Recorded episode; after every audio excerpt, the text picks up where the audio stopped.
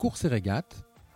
Course et régate, une émission de Nicolas Venance pour actunautique.com.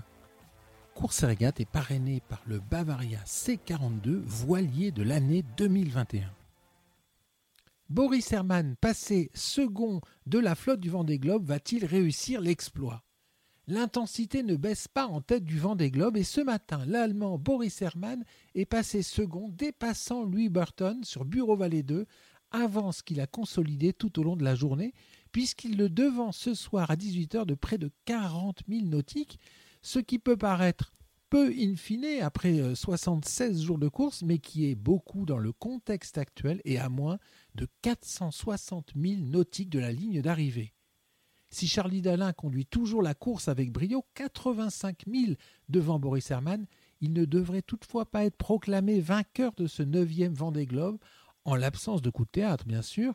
Les bonifications dont bénéficient Jean Lecam, Yannick Bestaven et Boris Herman, obtenues lors du sauvetage de Kevin Escoffier, devant rebattre les cartes.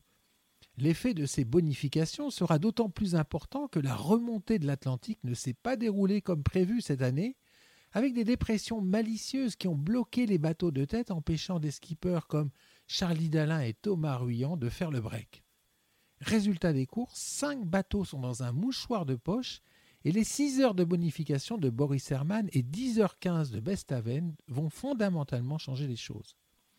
Un temps évoqué par Thomas Ruyant, la possibilité dex a clairement été écartée par la direction de course. Cette solution aurait consisté à remettre en cause la décision du jury, décision prise il y a un mois, euh, et donc aurait consisté à changer la règle du jeu juste avant l'arrivée du jamais vu.